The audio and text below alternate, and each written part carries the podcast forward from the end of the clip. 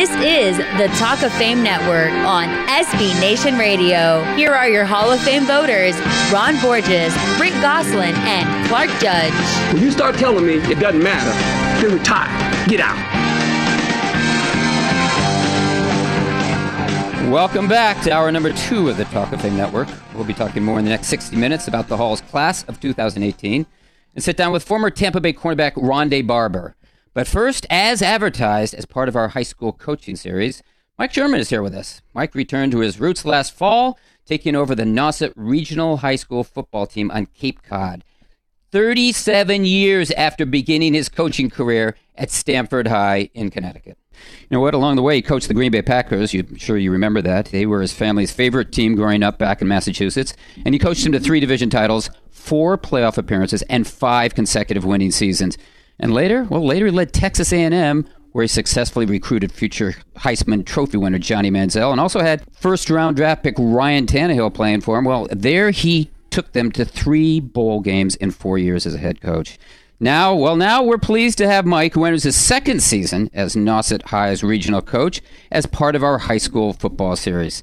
Mike Sherman, you're on with Clark, Rick, and Ron, and thanks for joining us. How you doing, fellas? We're doing good, Mike. Probably not as good as you because you're on the Cape. But, when you came out of retirement to take over Nauset's program, it was really became a national news story. I know there was talk about doing a reality show with you and all that. Is rebuilding a high school program more difficult than you expected it would be? Well, I knew it was going to be tough. I've always had tremendous respect when I was a college coach at A&M or a pro coach at Green Bay.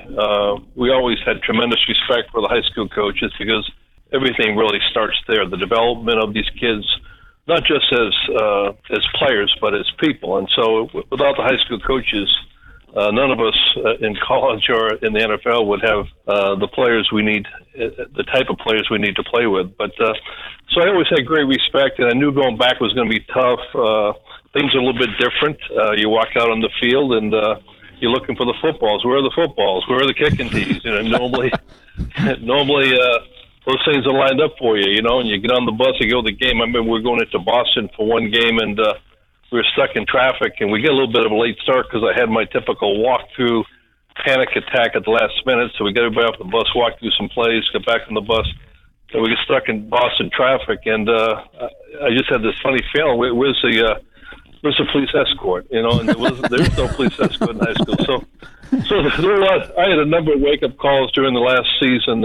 Football is still football. The length of the field and the width is still the same. But there are some things that are quite different in high school than maybe at a major college or the NFL, no question. Mike, what is the fundamental difference between being a high school coach and someone running an NFL team or a national college power? It's funny. I used to speak at clinics, whether it was in Wisconsin or Texas, wherever I was, and I was truthful when I said, there are people in this room that can do my job just as good, if not better, than I'm doing it. And I've had the fortunate distinction of meeting a lot of great high school coaches. But I say the job is the job. Now, the level of pressure rises as you get up higher and as you cash your paycheck monthly and you see that what's left over, it's a little bit different. And so that's part of it.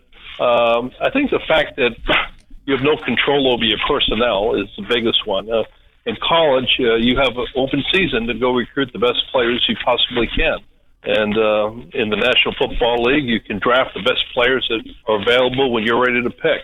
But in high school, the demographics of your region dictate your talent pool. And unfortunately for us, we don't have just a whole lot of football players on the outer part of Cape Cod that extends out into the Atlantic Ocean. We get a lot of fishermen, a lot of oyster farmers, carpenters, service people. We have 5 million visitors during the summer, but when those guys go home, they take with them a lot of the people. So, but the guys we have are real tough kids, and they work hard, and they give you everything they got. I guarantee you that. We're speaking with former Green Bay head coach Mike Sherman, who's now the head coach of the Nauset Regional High football team on Cape Cod. And Mike, you talked about sort of the dearth of football talent where you are. Your team went 1 in 10, and I know that because Ron told me that, and I know you finally won late. I try to keep it a secret, but you never said it in the introduction, so I thought I was biased. So.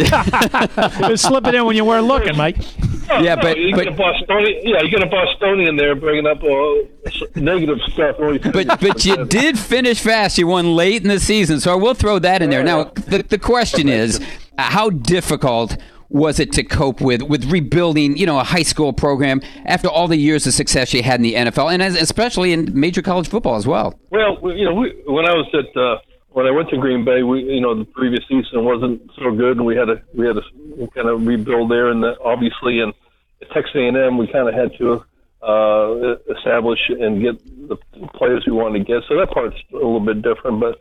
Like I said, in college and the NFL, you can go out and get players. In high school, you can't get them. So the guys you have are the guys you have. And unfortunately, soccer, this is in Texas, and soccer is a predominant sport here on Cape Cod, as is baseball. I'd say football is probably maybe third, tied with lacrosse. So it's a little bit different mentality as what I've been used to.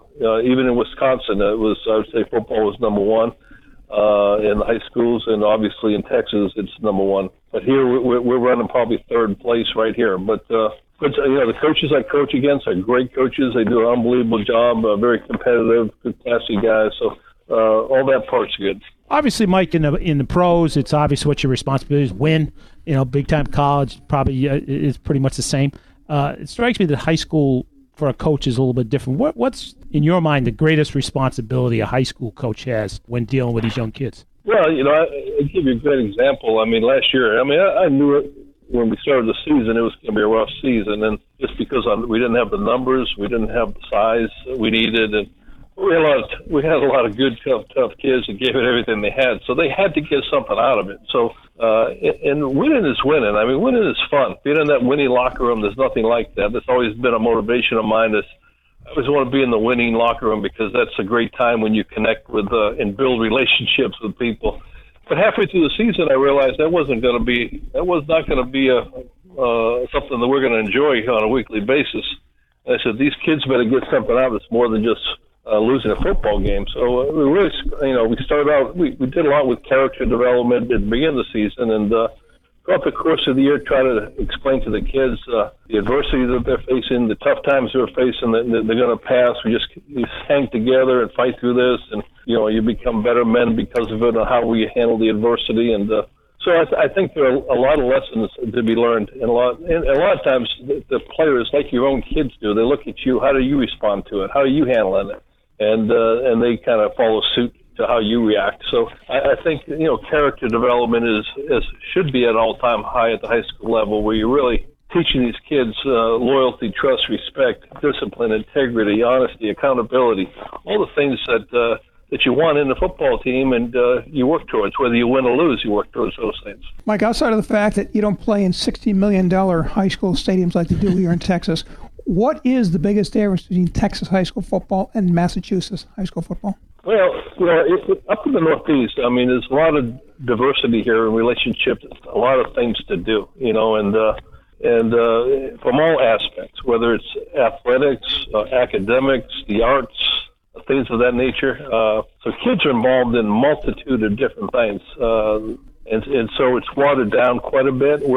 In the state of Texas, every kid grows up in those towns wanting to be, whether he's in Silsbee, Texas, or DeSoto, Texas, or wherever he's playing high school, Beaumont Central, Texas, wherever he is in Texas, being a high school football player in that town is a big deal. And they kind of grow up with that. That's part of their culture.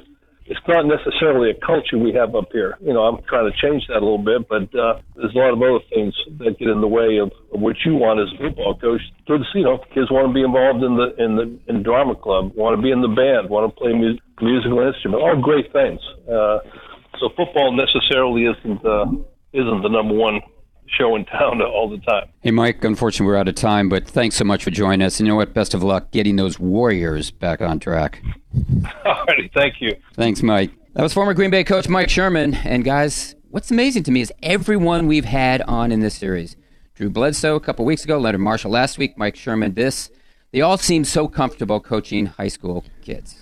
Yeah, Mike has lived in the pressure cooker in Green Bay. He lived in the pressure cooker at Texas A&M. He's now out of the pressure cooker. He can get back to what he likes, coaching kids and teaching. Yeah, teaching, I think, is the operative word. All three of us were blessed to have good coaches ourselves, and good coaches are teachers. And to be a good teacher, you have to have one thing. You have to love kids. And I think Mike really does that. You can see it when he's with these kids. He's stern, but he's on their side. Yeah, now Ronnie's got to teach him how to win, right? Yeah. Anyway, up next, we're going to be talking about winners. We're going to be talking about the Hall of Fame class of 2018.